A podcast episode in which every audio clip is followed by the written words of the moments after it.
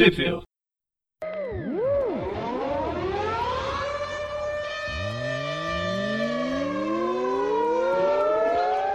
Bem-vindos a mais do View, eu sou o Presta. Oi, tudo bom? Meu nome é João Pedro Benício, porque esses dias minha mãe ouviu o programa e ela se incomodou muito que eu só me, me, me apresento como João. Então, mãe, tô me apresentando aí com meu nome todo, tá? Beijo. E eu sou o Gustavo, e já que a minha mãe não tá ouvindo esse programa, eu só vou me apresentar como Gustavo. É, mas se for por isso mesmo, eu também não sou Presto, Presto. Meu nome é Marcelo. Oi pra todo mundo. mas nesse clima completamente zoado, a gente vai apresentar o final do Rei das Trevas, que não termina nunca essa saga. E tem muito tain pra tudo quanto é lado.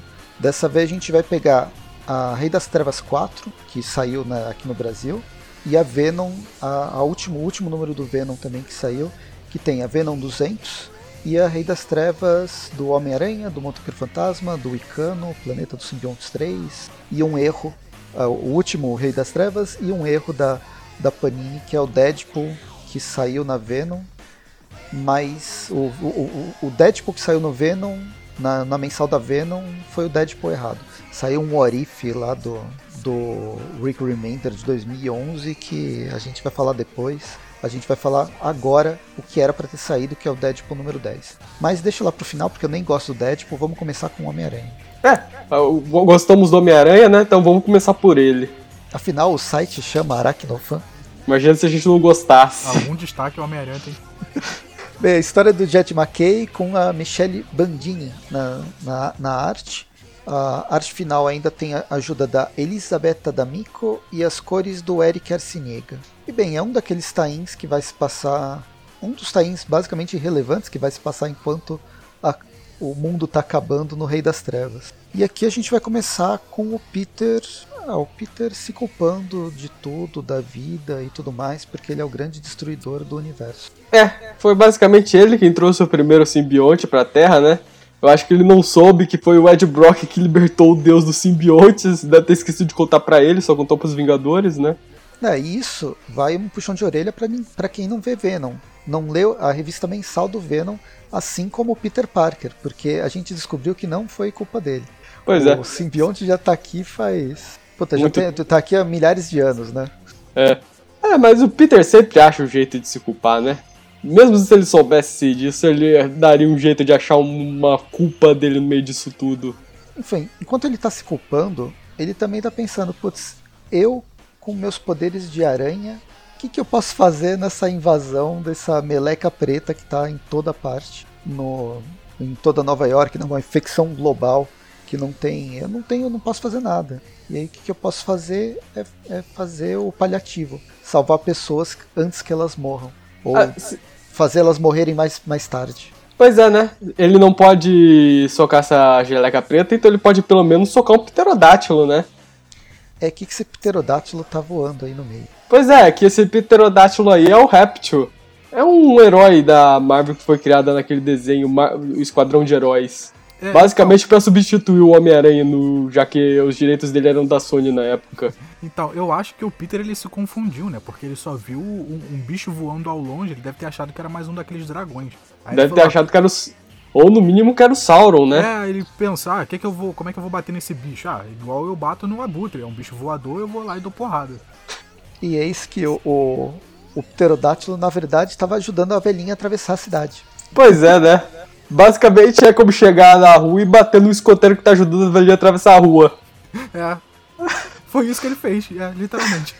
Ainda bem que tem um monte de geleca preta espalhada por todos os edifícios e aí eles conseguem grudar no meio do, do é. caminho. É. Então eles caindo aqui no, é. no chão. E aí a velhinha a... dá razão ao Jameson, né? Começa a chamar o Homem-Aranha de perigo, de ameaça. Tá errado? É, o Peter. Oh, foi mal aí, eu achei que você era um dragão simbionte. Eu sou um pterodátilo. Pterodátilos são bonzinhos. Fala isso pro Sauron. É, talvez eles sejam de outra, de outra espécie. É, e aí, se, se a gente não tava conseguindo encaixar na maxi série do Venom, é nessa hora que os Celestiais Venom. Pois é, né? A coisa escalonou por um nível muito rápido. De um garoto pterodátilo, agora o Homem-Aranha vai ter que enfrentar um bando de Celestiais. Pois é, e agora eles têm muito mais peso porque eu acabei, depois de muito tempo, assistir o filme dos dos Eternos. Até que eu gostei do filme. Eu vi um monte de gente reclamar, mas eu gostei do filme. Pô, é legal. Falta o Homem-Aranha ainda. A sua, a sua expectativa tava alta ou baixa quando você assistiu ao filme? Não, tava baixa. As minhas ah. expectativas estavam quase zero. Pra você ver, eu fui assistir em fevereiro. O filme saiu em outubro, outubro, outubro. agosto, sei lá. Então. E ainda consegui não, não ter nenhum spoiler, o que foi muito feliz. É porque ninguém tava comentando o filme. Do Homem-Aranha eu tô, tô, me, tô me esquivando, mas agora as pessoas também pararam de falar. É bom isso. Uhum. O problema é que só vai passar em agosto na, na HBO. Vocês sabiam disso? Puta demora. Bem, voltamos pra, pra Nova York. A velhinha tá sem sinal no celular. Aquele celular que tem os, os ícones. Só cabe quatro ícones, quatro ou seis ícones na, na tela, né? Pode ter alguma coisa a ver com o fato de que o mundo tá, todo está coberto por uma geleca que impede os satélites de terem contato com o que tem na superfície, né? Pois é, pior que concreto isso. Aí o grande mote da história vai ser levar a velhinha pra casa dela. Aí o negócio todo é que a velhinha mora lá em Staten Island, que é lá do outro lado de Nova Putz. Não, pra chegar em Staten Island você tem que atravessar toda a Manhattan e o, Blue, e o Brooklyn pra chegar lá. É, eles eu... vão passando, encontra dragão, dragão simbionte, depois eles vão atravessar pelo pelo Rio Hudson, né? É, eles vão tentar pegar é. a balsa pra, pra, não demorar tanto. Então, é, essa é uma balsa, não é a balsa. É, é uma é, balsa não... que leva pessoas, que vai de lá pra cá, não é a prisão. Vamos levar essa velhinha para aquela prisão, a balsa? Cara, eu já cheguei a morar em Nova York um tempo. Eu tinha que atravessar State Island pra Manhattan quase todo dia, levava quase uma hora. É bem demorado esse caminho que eles estão fazendo. Nossa, que legal, não sabia disso. Bacana. Meu conhecimento de Nova York passa pelas páginas do Homem-Aranha. Ou seja, não chega a State Island, eu acho que o Homem-Aranha nunca foi lá. Se foi, foi naquele, naquela historinha lá que ele vai pro bairro residencial do Peter David.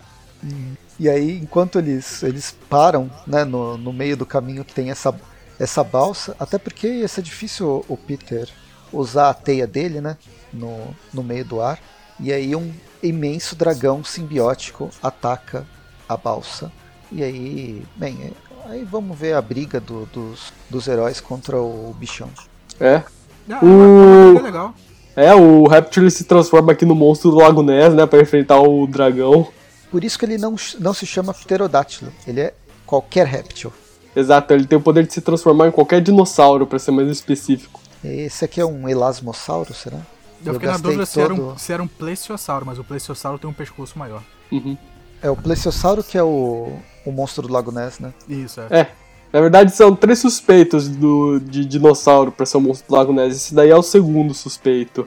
Legal, é. eu não vou muito longe na minha na minha capacidade de lembrar de dinossauros aquáticos. Enquanto o, o, o Réptil tá lutando com o dragão, tem todo um subplot do Homem-Aranha tentando fazer a, a, balsa voltar a funcionar. Ele vai na casa de máquinas, algum problema no gerador. Aí, enquanto o Réptil tá lutando, ele tá com o pessoal, os trabalhadores tentando resolver. É, tem uma, uma puta discussão aqui. É a velhinha que vem falar como o Homem-Aranha não é uma ameaça. Ela só pensou que fosse. É uma uhum. velhinha meio japonesa, né? Ela tem uns traços meio orientais. É, o olhinho fechado. Não, não, calma, esse é preconceito. Se bem não, que ela sim, tá mesmo de olho fechado.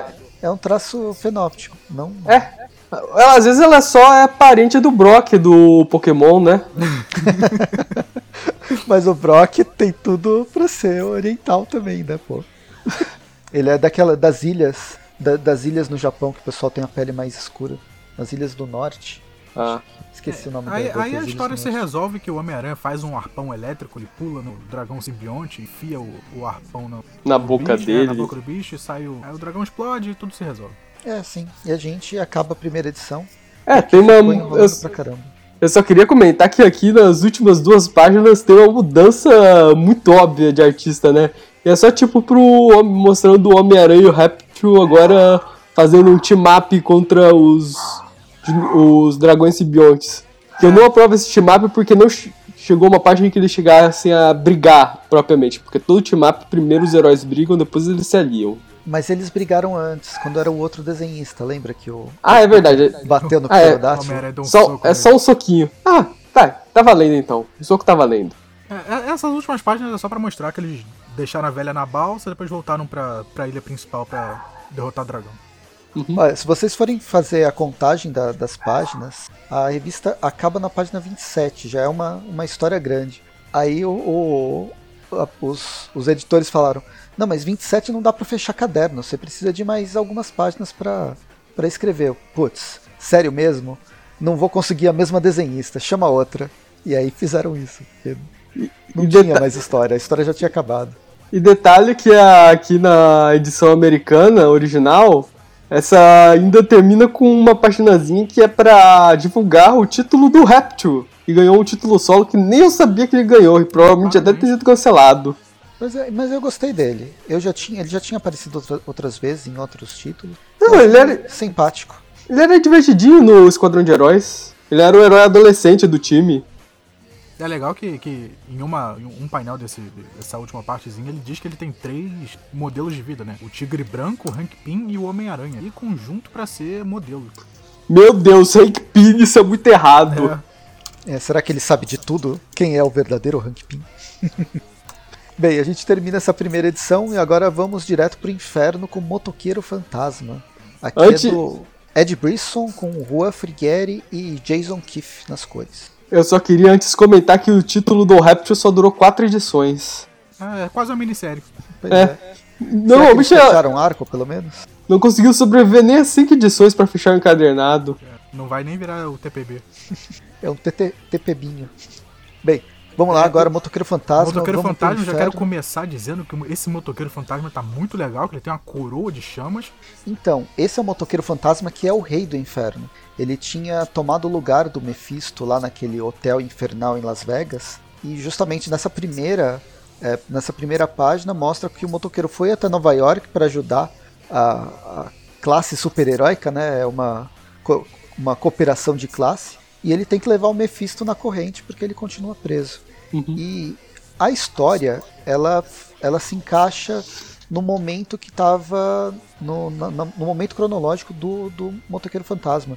Diferente de muitas muitos tains, esse faz parte da continuidade no Motoqueiro Fantasma. É. Ainda é assim, ele não é necessário para a leitura.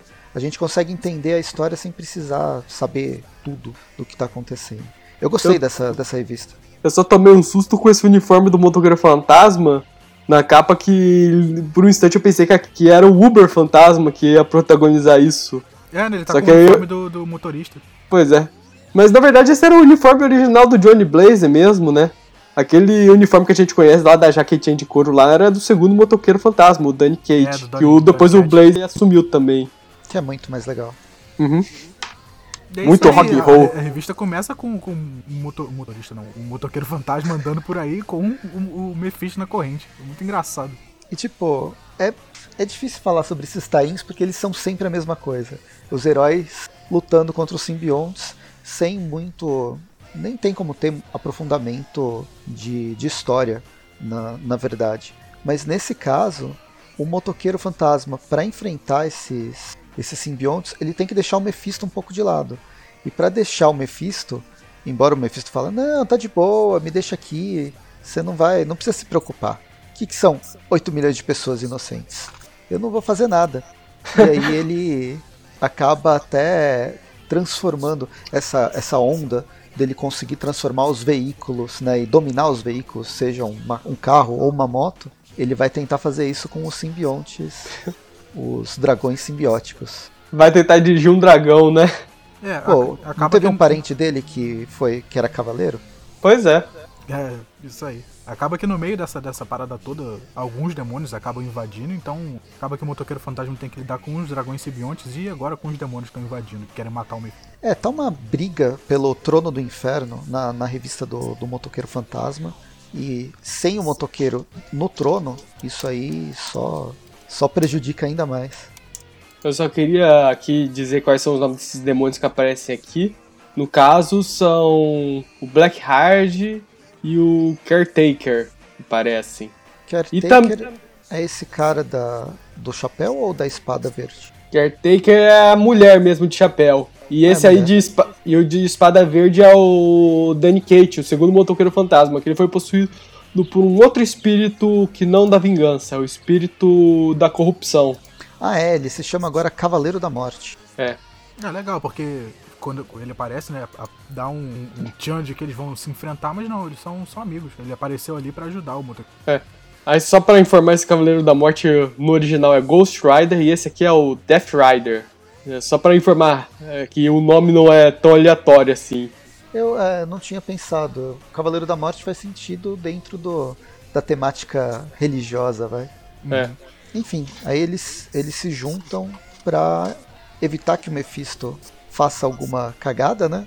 Ele, uhum. ele fuja, consiga fazer qualquer coisa e, e destruir todos esses simbiontes. Até porque os demônios, se a, a humanidade for destruída por, por seres simbióticos, o inferno vai perder poder. Então não é também interessante para o inferno que isso aconteça. É, e aí tá a explicação do Coração Negro tá, tá junto. Acaba que eles dão um mole, o Mephisto realmente consegue fugir. Uhum. E já é perseguido pelos demônios que estão querendo ele, né? É isso aí. E aí o, os demônios começam a ser envoltos pela gosma de simbionte e aí eles têm mais um problema, que são demônios simbiotizados. Pois é. Aí os heróis, entre aspas, né, os demônios aí, eles se, se juntam para enfrentar os outros demônios que tem simbionte. É uma briga de demônios, né? Demônios com simbionte versus demônios sem simbionte. É uma briga legal. É engraçado que essa zona toda tá ocorrendo num setor de Nova York, né? Em outro setor a gente tem celestiais caminhando livremente. Uhum. E a briga aqui, ela termina quando enfim o homem, o motoqueiro fantasma faz uso do poder que torna ele tão apelão, né? O olhar da penitência. Então, é um outro olhar, na verdade, é o olhar da condenação. Ele é. tá. É porque você não, é em área. Recebeu um upgrade. É. Virou o Rei do Inferno, o personagem dele de RPG ganhou uns pontos para melhorar o personagem. É, ele até tenta fazer antes, né, o olhar da penitência em um demônio específico, mas aí um outro demônio joga Gosmo de simbionte nele e acaba que ele impede o ataque. Aí ele faz esse mega ataque overpower em área, mata todos os. É, mata todos os simbiontes, né? Os demônios. É, eles ainda estão é, vivinhos. Os demônios estão ali ainda. O que ele faz é derreter o simbionte. É. Até porque eu não sei se demônio tem muito peso na consciência, né? Por causa um olhar da penitência. Esse da condenação já, já parte do pressuposto de outra pessoa tá condenando e não é. você se autocondenando. É, e acaba que o, o Blackheart, ele tinha ali um, um plano específico dele, né? Pega um demoninho, sacre menor, pra abrir um portal para tentar escapar. Com... Mas é o filhinho do papai mesmo. E na hora que o Mephisto vai escapar, o motoqueiro fantasma pega ele de volta na corrente. É, só que é... ele acaba. Só que ele acaba no final deixando o, Mephisto ir, né? Hum. Eu tô gostando da forma como ele tá usando essa corrente, melhor até que o Spawn. é. é o motoqueiro fantasma o original, né? É como dizem, toda, toda da obra-prima tem sua cópia porcaria. É, aí acaba que o Mephisto vai embora, não sem antes levar uma lembrancinha, ele pega uma bola de tinta e leva junto. Uhum. E o motoqueiro fantasma ele perde a coroa dele, né? É, isso aí. Voltou a ser só o motoqueiro fantasma. Agora o Mephisto retomou o trono do inferno para ele. É pelo menos dessa forma, o inferno vai estar. Tá, vai ter alguém regendo o inferno, né? Vai estar tá menos caótico. e aí os heróis infernais vão enfrentar os simbionte, enfim, basicamente. É, voltaremos a ver mais do Mephisto em, no futuro Tweep Ah, ele vai pra ser em Tweep Que bom. E, do, do, e da Amazing Spider-Man, não lembra que o Doutor Estranho foi encontrar com ele lá? Ah, é, nossa. Isso se passa antes ou depois? Essa do Acho... Tweep Acho que ela ainda se passa na época que eles estavam em Las Vegas. É uma cronologia bem complicada, né? O Doutor Estranho ele foi lá conversar com o, Doutor, com o Mephisto. Acho que ele passou uns meses lá na sala de espera para poder conversar com ele, porque ele vai voltar naquela, nessa mesma cena arcos depois. Nossa. É, não, mas as, as histórias lá do. do. fugiu o nome. Mas daquele Nick roteirista Spencer. Nick Spencer também é uma zona. É, vamos falar mal do Nick Spencer quando for a hora certa. É, é legal que a revista acaba com o Mephisto sentando no. É. É, e com o presentinho simbiótico lá. Até alguém lembrar que ele pode usar isso. Uhum. Terminando essa, vamos para Wicano e Hulkling, que é uma das histórias mais. não precisava existir. Ela é do Tiny Howard, com o Luciano Vecchio e as cores de Espen Grudentier. Não sei se eu falei certo o nome dele. Mas. a última vez que a gente viu o Hulkling e o Icano, quem leu aquela a saga do. aquela última, última saga espacial. É, a gente quase comentou sobre ela num tupi. Viu? Não sei se a gente já vai comentar porque o Homem-Aranha mal aparece nela. Ele já tem um tiny nela, mas cancelaram por, por culpa da Covid. É, então, qual que é o nome da saga, você lembra? É Empire. Empire, isso. Aqui foi Empire como com W. Aqui foi como Império com Y.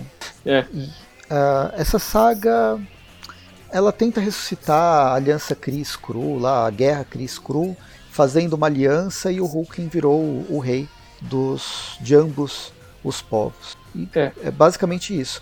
A gente chegou a ver alguma coisa dos desses crises crus num prelúdio da saga Rei das Trevas, que eu lembro, que foi um prelúdio legal, foi um prelúdio de com uma ambientação de terror muito boa, meio Alien, o oitavo passageiro, que foi antes, do, antes dos, dos aliens chegarem na Terra. Mas fora isso, aqui a gente está vendo o Icano e o Hulkling de lua de mel. Né, estão festejando e tal, estão andando. É, Se eu não me... É, nessa saga eles casaram finalmente, né? Agora eles são o rei e rei da, do Império Cris Cru. E aí eles foram passar lua de mel num, num planeta de praia. Pois é, né? Deve ter sido o mesmo que o Nick Fury foi lá no Longe de Casa. Então, e aí fica nisso. Aí eles vão falando, eles estão tomando sol. Aí e aí de repente o planeta é invadido. pois é, né? E aí tem É, toda, não, tem toda uma movimentação pra saber o que, que é isso, o que, que tá acontecendo. Aí a gente fala, ah não, tem que voltar pra Terra, tá dando merda lá. É nisso que tem alguma referência àqueles, àqueles personagens que eu falei que apareceram na, na outra. No, no prólogo do Rei das Trevas. É, que eram os alienígenas que tinham sido tomados. É. Então eles reaparecem aqui. Mas é tão. Ah, não É. sei. É é uma revista que podia ter 10 páginas e eu já tava muito feliz com isso. É, é uma mistura de, de luta e deles conversando sobre a situação. Não vai muito mais pra. A grande, É, o- basic- o, grande plot é tentar derrotar esses alienígenas.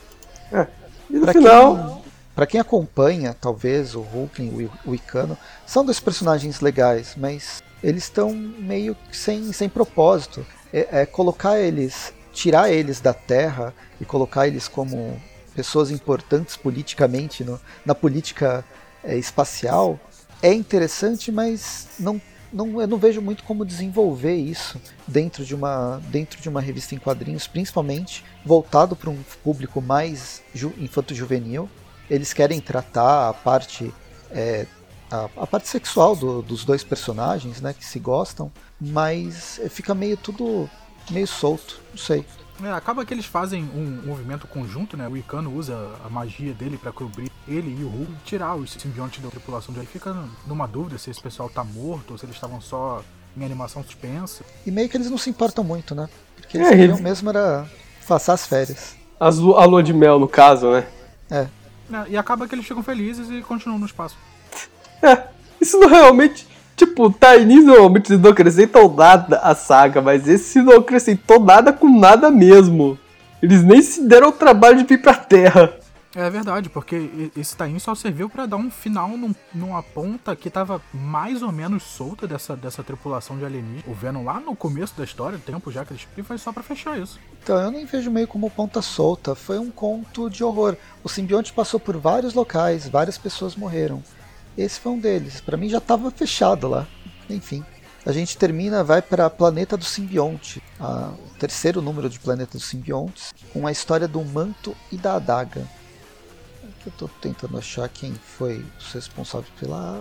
Voltamos a falar um pouco sobre o Homem-Aranha, porque esses dois, pelo menos, eles são personagens ligados ao Homem-Aranha, né?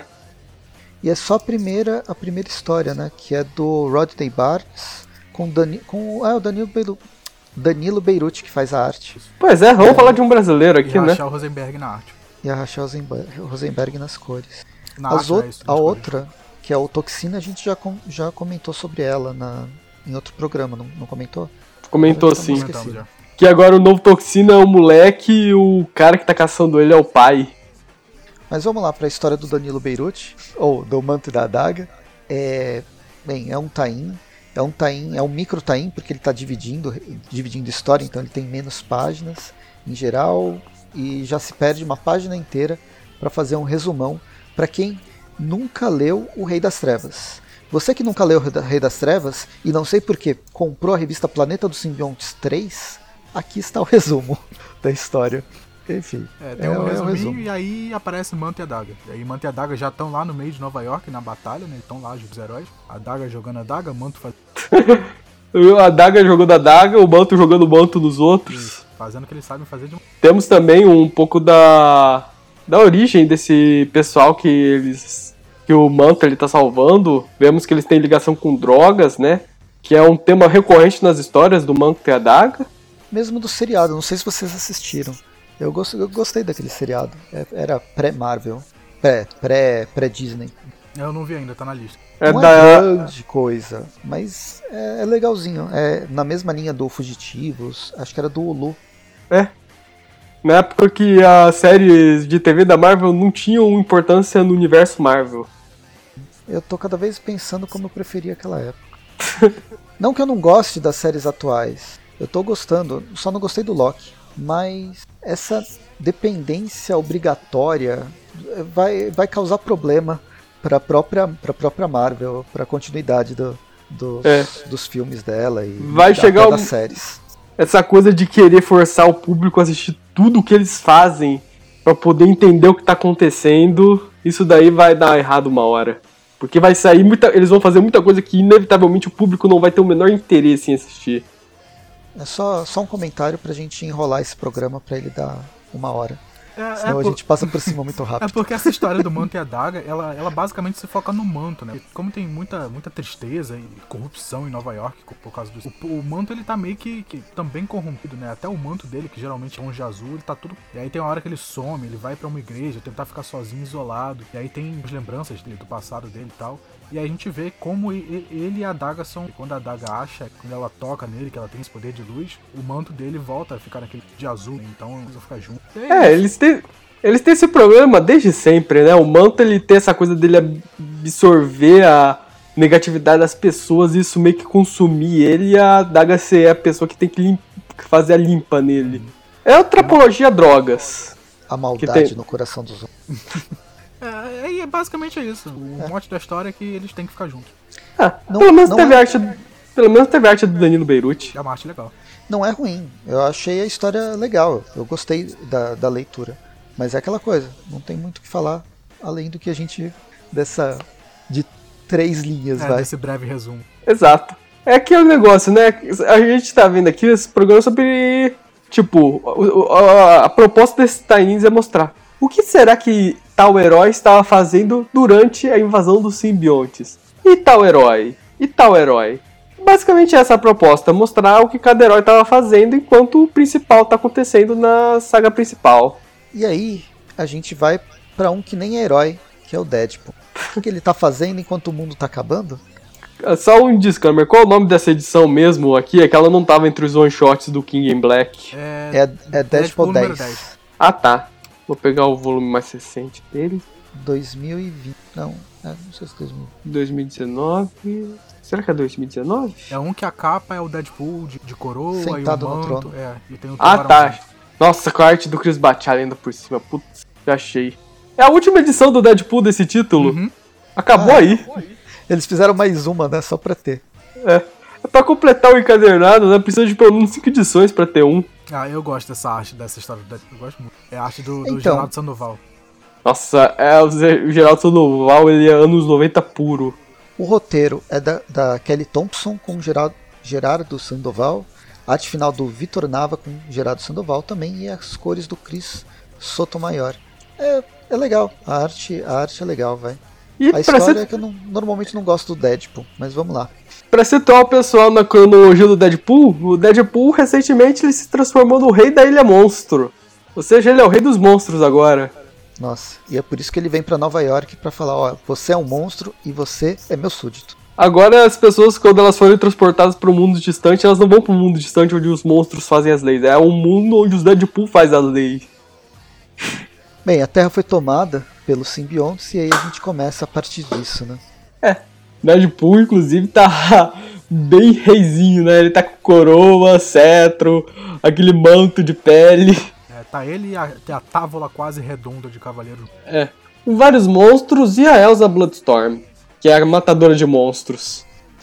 Nossa. A última vez que eu vi a Elsa foi aquela, sé aquela série dos, dos monstros, né? Que atacaram, dos kaijus atacando o universo Marvel. Pois é, né? Quando o assunto é monstro, ela sempre tá metida. A família Elmstrong.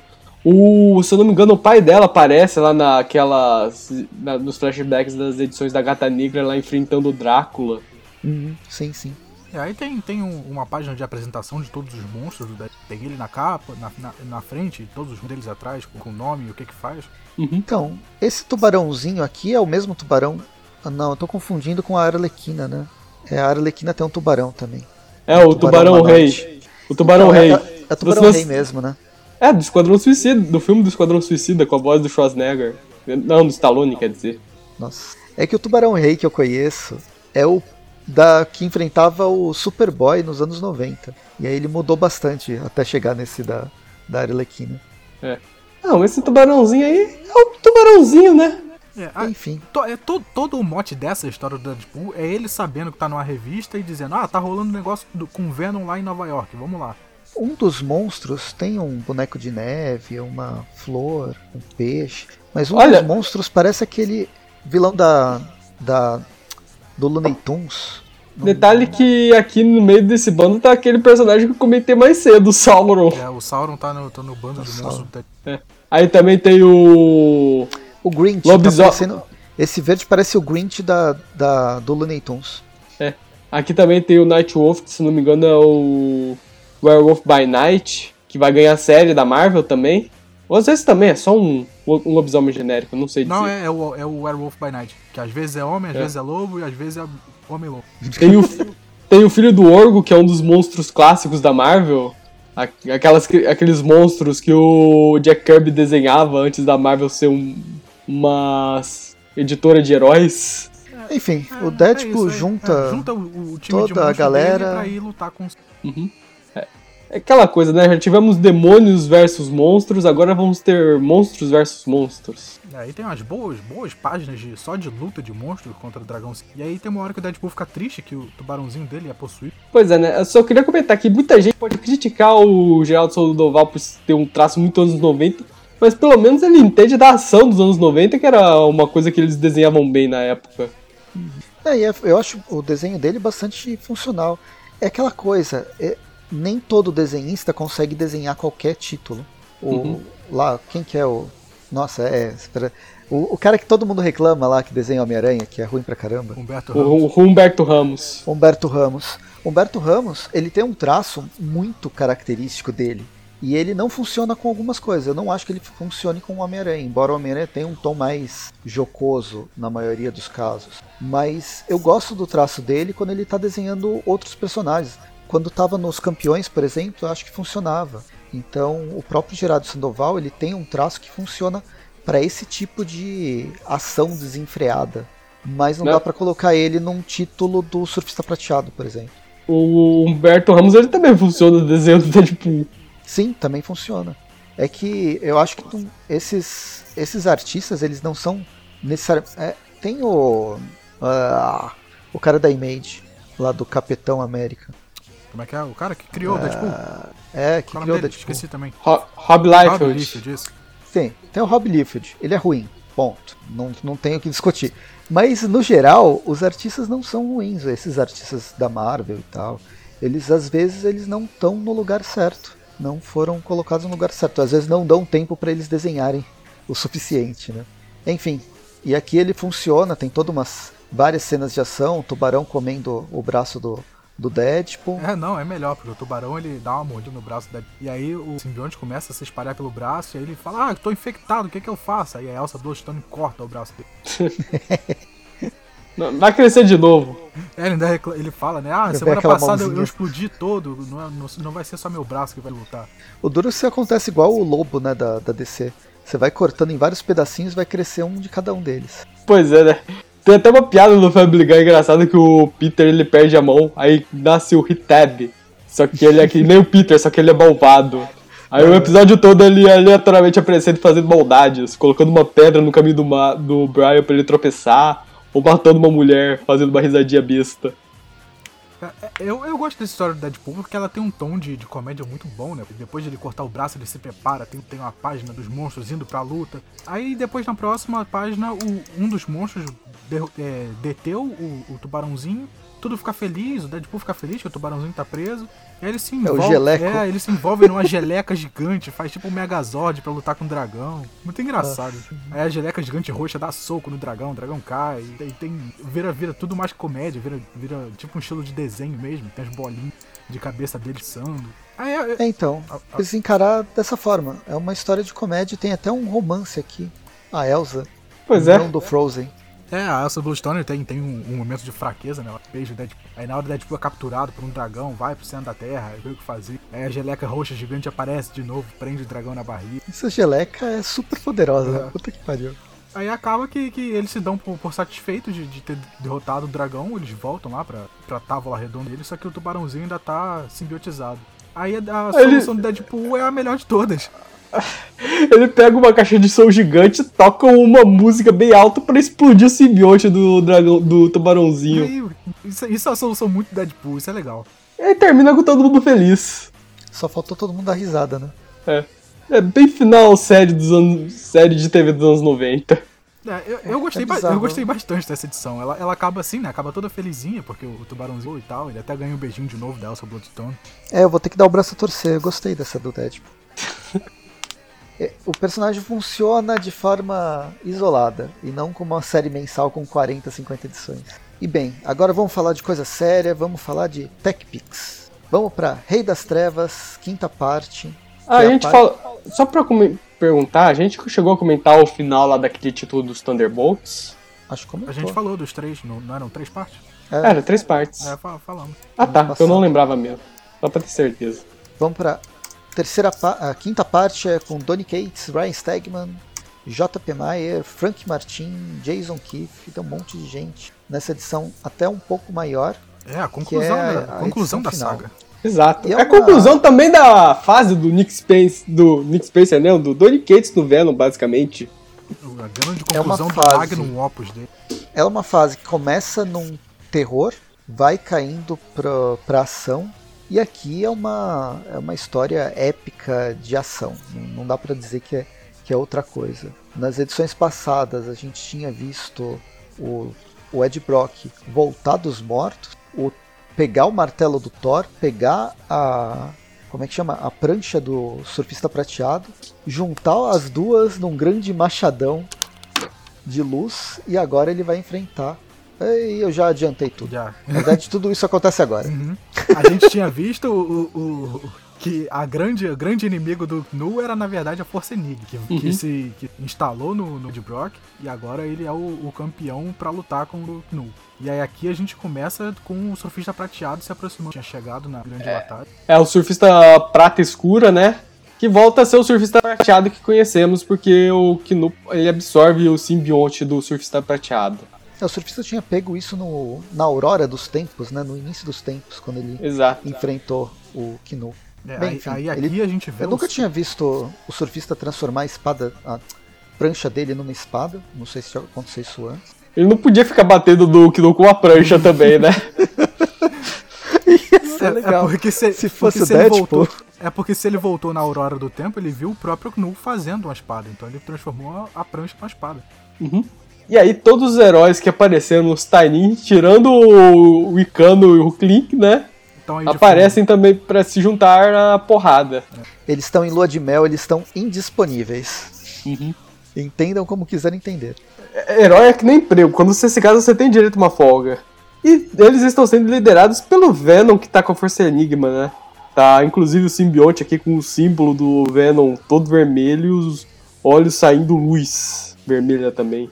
É, e aí, E aí ele, é- ele já começa a luta fazendo um, um movimento mega poderoso, né? Ele pega dois artefatos mágicos, ele sumona o, o martelo do Thor, o Mjolnir, ele pega a espada do surfista prateado, que na verdade é a prancha, pega um em cada mão, ninguém entende como ele tá fazendo isso, o Thor fica, fica embasbacado, e aí ele mistura os dois num só.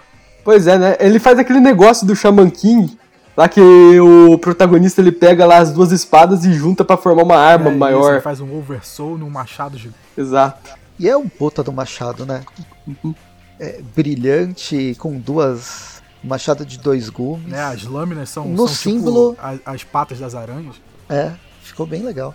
E é isso, é massa velho completo, esquece o terror que existia até agora. E a gente vai ver O, o Kinu fugindo. o Kinu fugindo do Venom. Ele, ele tentando botar os capangas dele no caminho do Venom e o Venom sometendo machado em todo mundo. É, é, muito bom que, que quando o Venom faz isso e vai para cima do Nu, eles meio que se afastam, né? Aí os outros heróis um, olham um pra cara do outro, é, gente, ele, ele tá indo lá e a gente faz o quê? Ah, é, por sorte aparece lá o, alguns cidadãos possuídos pelo simbionte e os heróis têm a chance de entrar na porrada com esses. Exato. Foi só pra ter o que eles fazerem, né? Porque não tinha motivo, mas era é. só pegar a pipoca e ficar assistindo a, a batalha.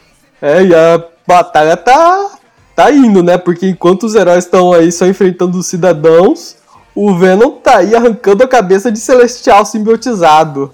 Um machado. Muito bom. Não, e é uma sequência legal é, são coisas que a gente pode até. Eu, eu, vi muita gente criticando, muita gente não gostou, achou muito zoado.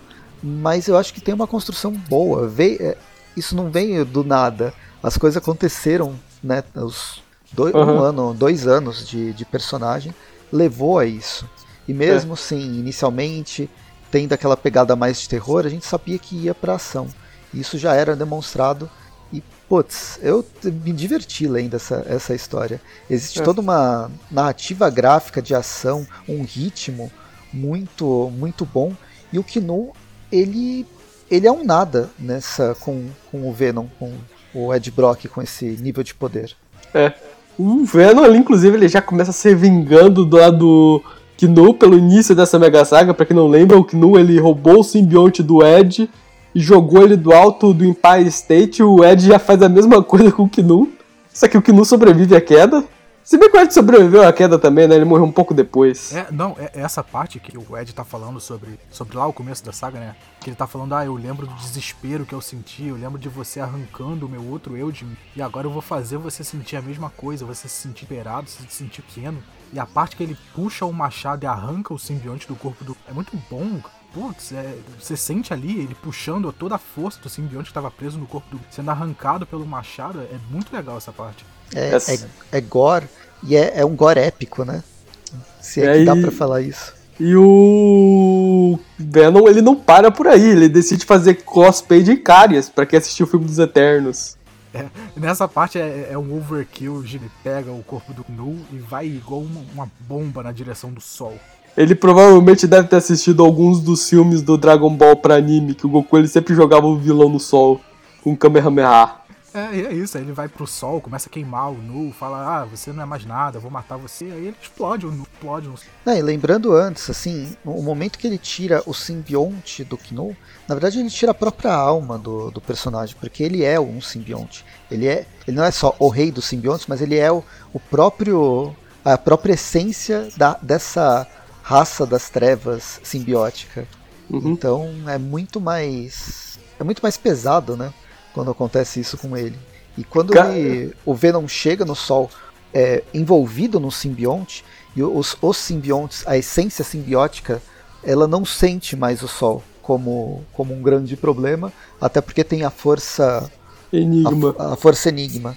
Mas é, o Venom ele tá num nível de poder nível é, entidade cósmica maior que qualquer. Ele podia bater de igual para igual com eternidade ou qualquer coisa assim, pelo jeito. É, logo essa cena depois que explode o simbionte, de, desmancha o, o, o, entre aspas, capacete, que dá para ver o rosto do Ed, é uma cena muito legal, porque toda a parte preta do simbionte está coberta de constelaçõezinhas, como fosse o uniforme do Capitão Universo. E aí tem, tem a, as vozes na cabeça dele, da Força Universo, falando, ah, eu consigo ouvir as vozes, eles estão chamando por... Ele volta pra Terra é, enquanto ele volta pra Terra, temos para o pródio do preço aqui uma referência à fase do Jason Aaron dos Vingadores, né? Com os vampiros comemorando que agora a nação de Chernobyl deles vai ser reconhecida como estado de verdade, né? E hum, comemorando com o rei Drácula. O Blade, obviamente, não. Tá levando essa numa boa já começa a meter espada nos vampiros. Só que antes dos vampiros terem a chance de matar o Blade, o simbionte que tava cobrindo a Terra some ao sol volta e já transforma todos esses vampiros em cinzas. Então, eles acabaram com os vampiros do, do planeta Terra, né? É. Pois é. Pelo menos com o exército deles. Não sei como o Jason Aaron vai se virar depois dessa, eu não tenho muito interesse em ver também. É, aí é a primeira coisa que o, o Ed faz quando chega na Terra é jogar o martelo mega poderoso dele, né? Aí o Thor e o surfista, cada um pega a sua arma, de, o martelo, o machadão se desfaz. E aí parece o Venom a lá Superman chegando com o é. sol atrás, a toda essa gosma derretendo. É. Aí o Ed ele não tem tempo para comemorar ainda não, porque ele tem que falar com o filho dele que tá sendo possuído pelo simbionte, né? Pelo Knu.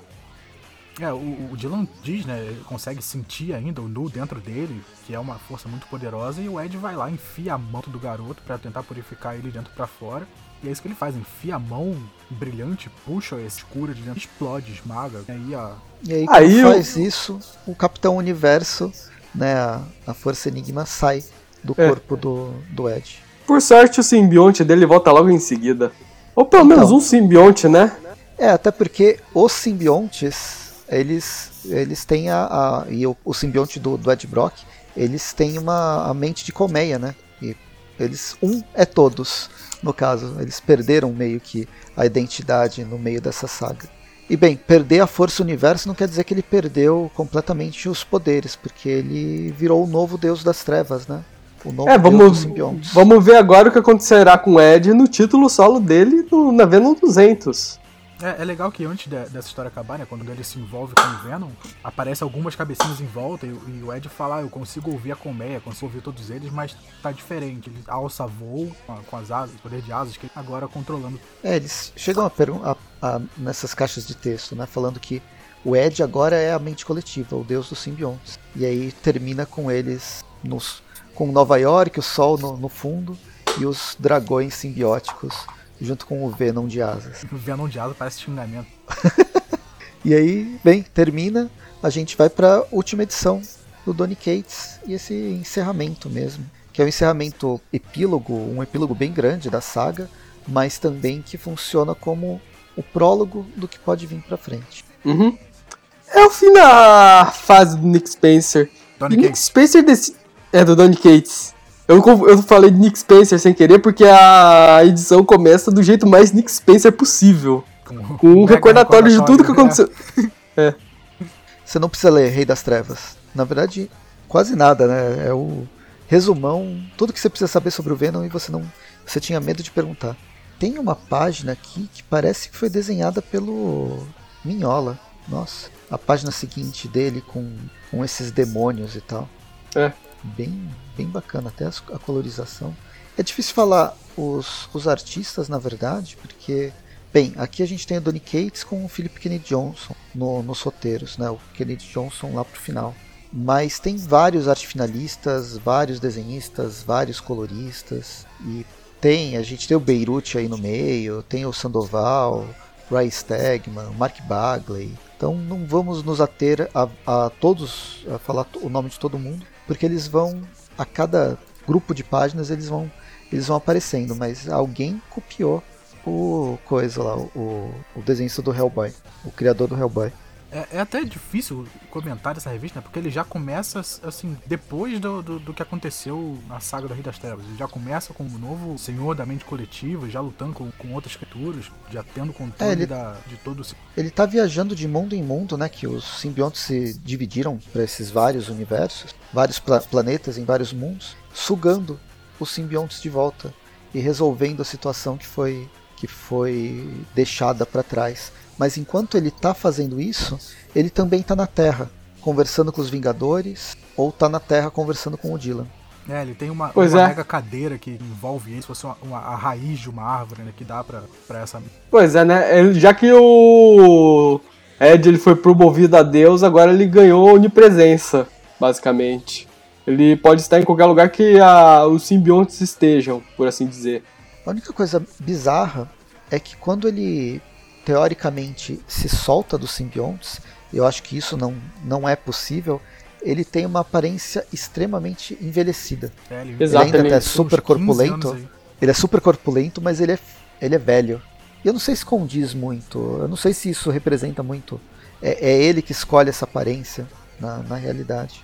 É, eu acho que isso é, é, na verdade, foi, foi uma indecisão na hora de, da, desse controle criativo da arte. Né? Eu tava dando uma olhada, de, a aparência dele volta a ser de jovem, essa aparência dele é só durante. É. É, uma coisa que o Nick Spencer colocou nessa edição que os outros roteiristas decidiram ignorar. Donny Cates. Que. É, o Donny Cates. Basicamente. Você quer acabar com o Nick Spencer de toda maneira, né? A gente vai gravar o último arco, calma. É, a, a, a gente vê que, que o Ed ele ainda tá tentando ter uma vida de pai e filho e ao mesmo tempo ser o, o deus onisciente e simbionte. Fazer os dois não dá muito certo ao mesmo tempo. É. E é engraçado que o único, talvez um dos únicos simbiontes que tem uma mente própria é o que eu vou continuar chamando ele de Clintar, que é o Venom que a gente conhece. E agora ele vai ser o parceiro, o parceiro mirim do, do Dylan para proteger ele e tal. É, e o, Venom, né? O Venom ele toma a forma de um cachorro porque a forma de gato já estava ocupada pelo Sleeper. É, e a gente tem é, essa vários vários simbiontes ainda estão espalhados por, por aí. O Sleeper continua sendo um bichinho de, de estimação do, dos dois e tal. E é, é, é divertida essa, essa interação. O Sleeper tá. Ele pegou, não sei, a personalidade de gatos também, inclusive de, de desafiar e jogar as coisas de cima do, de cima de onde ele estiver passando.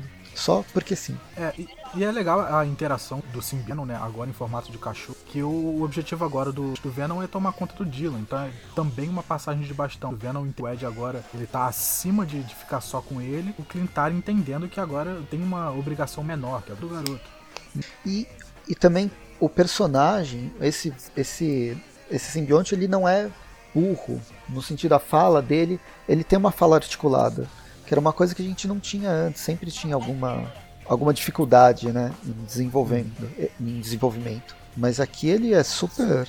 Na verdade, fala a, a dar com pau, né? A gente tem um, um encontro do Homem-Aranha, o Slipper tinha falado que o Homem-Aranha estava procurando. E é muito bom, porque o, o Ed Brock deixa o Homem-Aranha falar e revelar várias coisas que ele já sabia, mas vai lá, Peter, pode falar, eu deixo.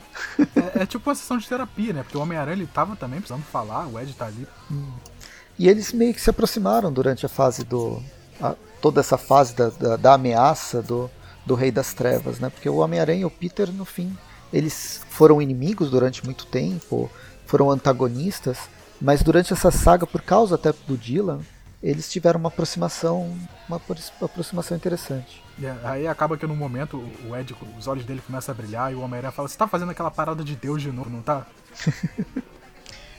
Poxa, cara, não é, você não podia pelo menos ficar comigo conversando esses cinco minutos? Você tem que conversar com o resto do universo. É. Mas pelo menos roubar batata frita não. Aí acaba que ele pressente um assalto antes mesmo até do homem já joga a bengala, a bengala é. Tipo, o, eu acho. Eu quero ver o que, que vai acontecer. As revistas do Venom elas continuam, né? Elas recomeçaram nos Estados Unidos. Em breve a gente deve falar sobre elas. Ainda vai demorar um pouco porque só começou agora. Ainda vamos ter que falar de um, uma saga do Carnificina antes de chegar nesse título. Tem, tem, tem o, o Não o Agente Venom, Agente Anti-Venom, né? O Anti-Venom que volta. Uhum. É, nessa edição mesmo ele já volta. Mas uh, o que eu queria falar é a dificuldade que seria trabalhar com o Ed Brock. Eu acho que o Ed Brock está além de uma história para ser contada. Ele não pode mais ser utilizado numa série mensal. Uhum. Ele é ele é outro, ele é uma entidade agora mesmo. Virou uma entidade cósmica da Marvel. E eu não vejo problema nisso. Eu acho que foi um desenvolvimento que se tornou natural na forma que foi contada. E eu quero que ele continue assim. Eu sei que provavelmente em algum momento ele vai voltar a ser o Venom que come cabeças e cérebros. Não gostaria que isso ocorresse torço para que não ocorra, mas não sei se é inevitável que isso aconteça. É, e aí depois desse encontro mundano né, do Ed Brock com o Homem-Aranha, a gente vê como ele, o Ed também é maior, né? Que ele tá tendo encontros com os Guardiões da Galáxia, da Galáxia com, com os X-Men, os Vingadores, e ele tá dizendo que ele é uma entidade ultra poderosa, que ele viaja uns... Uhum. Ele relembra um pouco também do que ele passou, do universo que a mulher dele, Venom, dinossauro, cara. Uhum. Temos aqui também umas breves páginas mostrando só o que aconteceu lá com o criador, né? Para quem não lembra, aquele arco do Venom, o, o Venom jogou ele num portal interdimensional e só mostra que ele voltou para casa, né? O universo Ultimate que agora tá basicamente como ele tá editorialmente, né? Em ruínas. É, então, tô muito curioso ainda. É, esse universo 1610, ele é citado em vários momentos ao longo desses últimos anos, desde as Guerras Secretas, mas até agora a gente não viu o que aconteceu com ele de verdade. É, uma hora ele tá legal com os heróis, tudo, outra hora ele tá destruído. E acho que ninguém sabe o que tá acontecendo com esse universo, né? E eu não sei, você sabe de alguma coisa nesse último ano? Se volta a mencionar ou ele fica ainda nesse limbo? Nos títulos que eu vi, ele ainda tá no limbo. E é um universo que eu gostava mais do que o universo Marvel na época que ele era, era lançado. Embora tenha uns baixos muito baixos, né? A fase é. lá do. os números 100 de Ultim... Quarteto Fantástico e de X-Men. Quando Ultimato. tem Ultima... Ultimato, putz, aquilo lá é horrível. Cara, Supremos Volume 3. Todo esse momento era. É, quase acabou mesmo o universo, porque. Mas eles conseguiram trazer de volta e ressuscitar o universo de uma forma bem, bem interessante. Uhum. Enfim, tem toda essa fase, conversa em várias partes do, do universo, uhum. inclusive com anunciando, né? Os, pode vir grandes problemas, pode acontecer. O, o mundo não está a salvo, o universo não está a salvo, sempre pode acontecer alguma coisa, mas eu tô aí pro que daí vier. É legal que o, uhum. o gancho é, é, que a contraparte dos Vingadores, o Capitão América fala, ah, você não vai Vingadores? Aí ele fala, não, eu não, mas eu tenho, tenho um nome aí pra você. Te corta lá pra Flash Thompson. Venom. O Flash Thompson, o verdadeiro Venom. Aí, ó. Enquanto eu, eu fico chamando o, Nick Sp o Tony Case de Nick Spencer, enquanto o Presto chama o Ed Brock de Flash Thompson. Eu posso voltar a chamar o Flash Thompson? eu acho uma pena, porque nas eu gosto dessa roupa do agente, agente Venom, agente anti-Venom, tanto faz. Mas é, ele vai voltar a ter aquela aparência carnificina ou aparência Venom que eu acho que é outro momento, é outro personagem que não, não condiz mais, mas enfim. Vamos ver, quando chegar a hora, eu vou ler uhum. e vou, vou saber o que, que é. é. E aí tem é. É, esse final de revista que ainda tem, a gente está na metade da revista, mas essas páginas, próximas 20 páginas, vai mostrar o que acontece com os simbiontes que vão receber título ou que são importantes de alguma forma para cronologia. Primeiro Flash Thompson, que tá se ele voltou à vida e agora ele está é, se escondendo do resto do mundo. Ele, ele... entra num, no Starbucks da vida. O Starbucks é atacado por um grupo de guardiões, não sei se é o Júlio ou não. É, ele, eles atacam de fora, né? Eles atacam e matam a pessoa dentro. E aí o, Flash pega o uniforme e vai pra, vai pra ação, é pancadaria. Desce o cacete deles e depois vai embora, lá como se nada tivesse acontecido. É, então, o agente, o Flash, ele acha que é, é com ele o problema. Mas o, esses agentes de verde, eles falam, não, cara, a gente matou nosso alvo. E aí os alvos são é, a mesma ideia do, dos Cris que invadiram a Terra, são seres simbióticos que ganharam consciência e agora eles estão espalhados pelo mundo com se escondendo né, da própria humanidade. Então uhum. a gente tem mais uma raça, mais uma espécie que tá, vai ser perseguida pelos seres humanos. Pois só é. Só, só quer viver o, em paz. O universo Marvel tá começando a virar homens de preto, né? Com um monte de alienígena morando aqui como refugiado. Então, mas é um tipo de, de relação. Os Cris têm isso, Cris que não são. não querem guerra e querem viver entre os humanos os próprios mutantes são seres humanos com superpoderes que são perseguidos pelas pessoas. E agora a gente tem. É, é, a mesmo, é o mesmo plot se repetindo. Agora com simbiontes. É, e o, o, Flash ele tenta ficar na, na dele, né? Com capuz, mas já tem um pessoal que come, consegue tirar foto, filmar a, a volta dele. Uhum. Aí vamos pra onde o Homem-Aranha começou, né? O Colégio Medital. Tudo vira, fica no Colégio Medital. E aqui a gente vai acompanhar o Dylan é, a vida do Dylan sendo sacaneado por, por bullies. Por um Flash Thompson genérico, né? Só que o. O, Dylan ele responde ao bullying. Tá Exato. É, ele é um pouco mais violento do que o Peter era. É, ele não tem poderes no momento, então ele não precisa ter responsabilidades. Então ele já. Ele desce o cacete do bully, atravessa uma janela dele, começa a descer a poada, ele quase mata do bully lá com um estilhaço de vidro. E vemos que é tudo a imaginação dele. Até que ele desce a porrada de verdade. Até que o Bully desce a porrada de verdade nele. É, nisso, eu achei que o, que o Dylan ia matar o cara, né? Aí quando a gente volta e vê que é só na cabeça, a gente vê que o Dylan ainda tem um pouco de humanidade, né? Ele pensa, ah, eu poderia matar esse garoto, mas, mas não vou, vou deixar ele não. Aí depois, é bem Homem-Aranha é, isso. Ele vai pro, pro se é o diretor, se é o psicólogo da escola, né? Perguntar, é. e aí, garoto, o que aconteceu? Você tá com problema em casa? E aí, lógico que ele tá com problema em casa, né? O pai dele é um deus. é um pai ausente, coitado. O moleque acabou de levar uma surra na escola e a pergunta do psicólogo da escola é se ele tá com problema em casa. Não, ele tá com problema na escola. Você não viu que ele levou uma surra? Ele só quer estudar em paz, tem um babaca enchendo o saco dele. É, e aí acaba que legal que depois que acaba a escola, ele pega o simbionte do Venom, um cachorro. E aí o, o simbionte do Venom começa a latir, eles vão pra um beco, e quem tá no beco é o velho inimigo do, do Venom, o Halloween. Pois é. Coitado do Halloween, só se ferra. Exato. E é aquele Halloween farsante que perdeu o olho no começo desse título. Começou com Halloween vai terminar com Halloween. E o cara realmente se revela, porque o simbionte já se transforma num monstro gigante, já tá prestes a devorar ele, mas por sorte a bala atravessa o simbionte e pega o Dylan. É, né? O, o, às vezes o simbionte do Venom esquece que ele não dá pra ver exatamente. É. Acaba caindo. Aí o simbionte se junta ao Dylan, ele se transforma no Venom e se prepara para descer a porrada no Halloween, coitado. É, isso, isso aí é uma coisa importante, né? Porque anteriormente, lá, antes da, da saga do Carnificina, o Venom tinha tentado se ligar ao Dylan, né? E, o, e não conseguiu, por causa daquele poder do, que o Dylan tinha de destruir. E agora ele realmente consegue fazer essa, fusão, essa ligação. É, essa, a, a fusão ela é muito parecida com o Venom que a gente conhece, só talvez mais forte, mas a, a, principal característica é que agora ele usa correntes e não teias. É engraçado. É bem, é bem legal. Depois ele até explica que correntes são muito mais legais do que, do que teias. Afinal, ele é um adolescente, né? É, podia ter todo um sentido metafórico, né? Das correntes, dele estar tá preso ainda ao pai. Não é não, é só porque é legal. E é legal. Eu não sei se o, o Halloween sobreviveu a, a esse encontro. Ah, com certeza não. Mas. Essa franquia vai ser passada pra frente logo logo. É. Mas o. O, o Ed Brock não, não gostou nada, nada, né? Desse, desse dessa ligação. É, é, o Ed já tá tipo como um pai de normal quando chega em casa tarde, né? Até que você demorou pra, pra fazer essa ligação. O Venom abre, se abre todo, não sai de dentro. Faz até uma escadinha para ele escapar. E aí ele, e aí ele pergunta: Ah, você tá bravo? Não, só tô decepcionado. Isso é pior. Bem, eles têm uma conversa legal.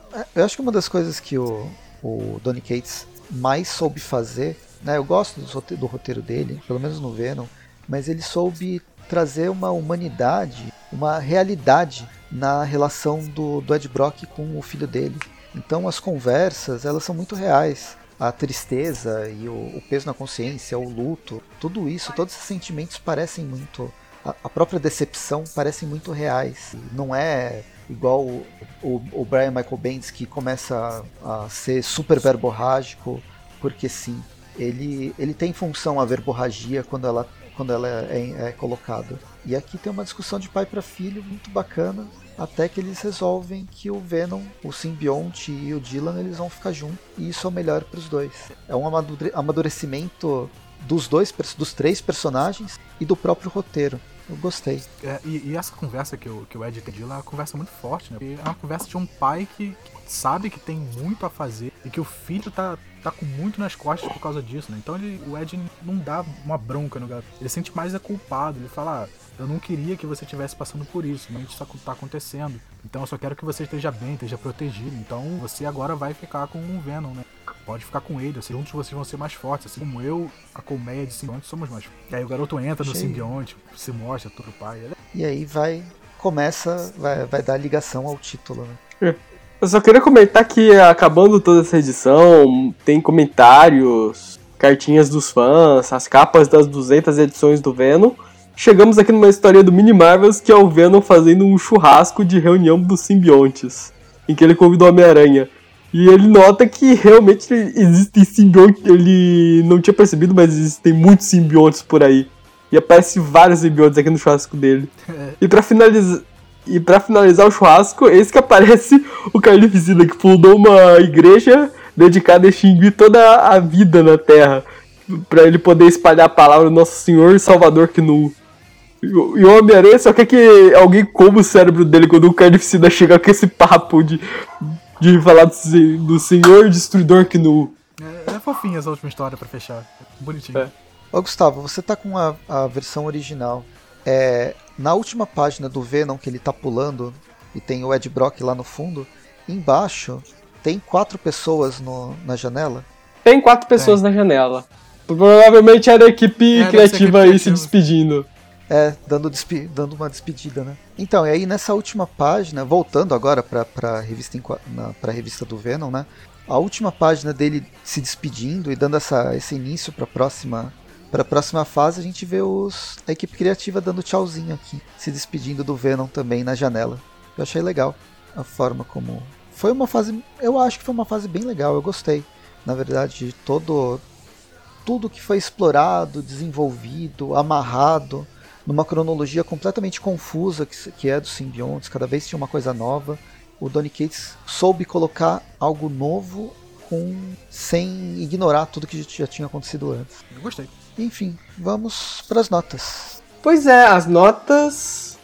Acho que com exceção da mencionada edição do Wicano, todas foram bem divertidas. Os Tainins, eles.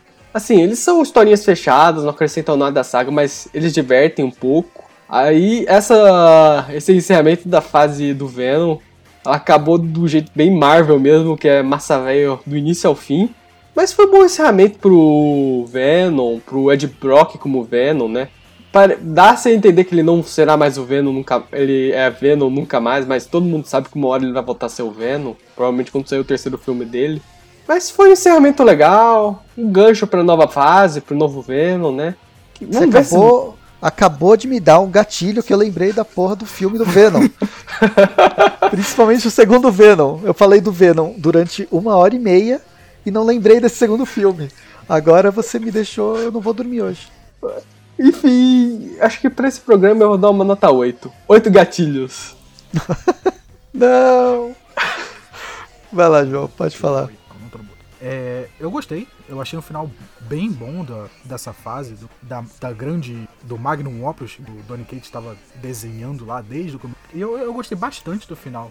Eu lembro que no final do, do Carnif da saga do Carnificina, que eu já não lembro anterior, máxima, absoluta, absoluta que eu gostei da, da saga, mas eu não, não tinha gostado tanto do final tinha achado o final corrido. Esse final eu achei muito bom e justificado, que, que era uma, uma grande batalha, né? O poder do, do Ed, que, tava assim, o grande vento, e o poder do, do Deus Pronto, como se como terminou, e do, do, dos braços que tá abrindo para para novas histórias. Eu fiquei bastante feliz né, com o final e com a saga, então eu vou dar 9. É, tem, teve todos os outros tains, né? Tem, por incrível que pareça, o tain do Deadpool não foi o pior de todos.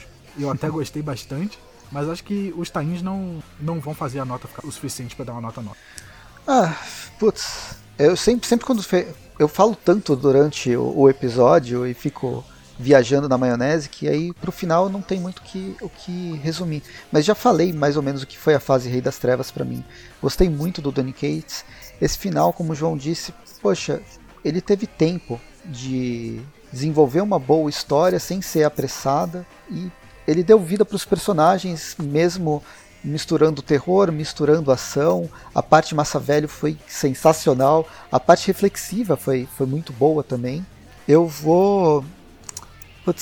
para fazer um final, talvez para te, te, diminuir uma nota, o Ikane Hulkling eu não, não gostei, ela não, não atrapalha, é aquela coisa não fede nem cheira.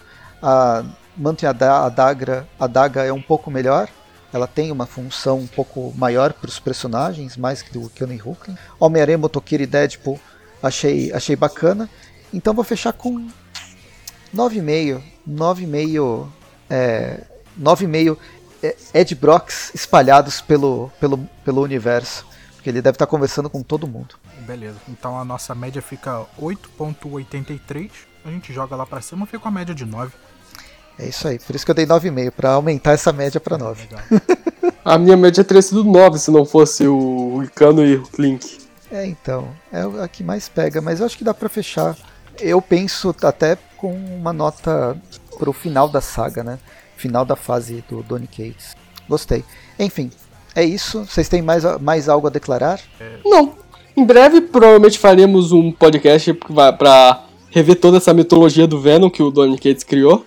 Aí, eu, eu Vai gostei. vir um Tweepcast pro futuro. É, eu gostei, eu achei que, que foi um caminho, uma jornada bem legal de, de acompanhar. Teve seus altos e baixos, mas foi, foi muito gostoso de, de acompanhar essas revistas, então muito obrigado.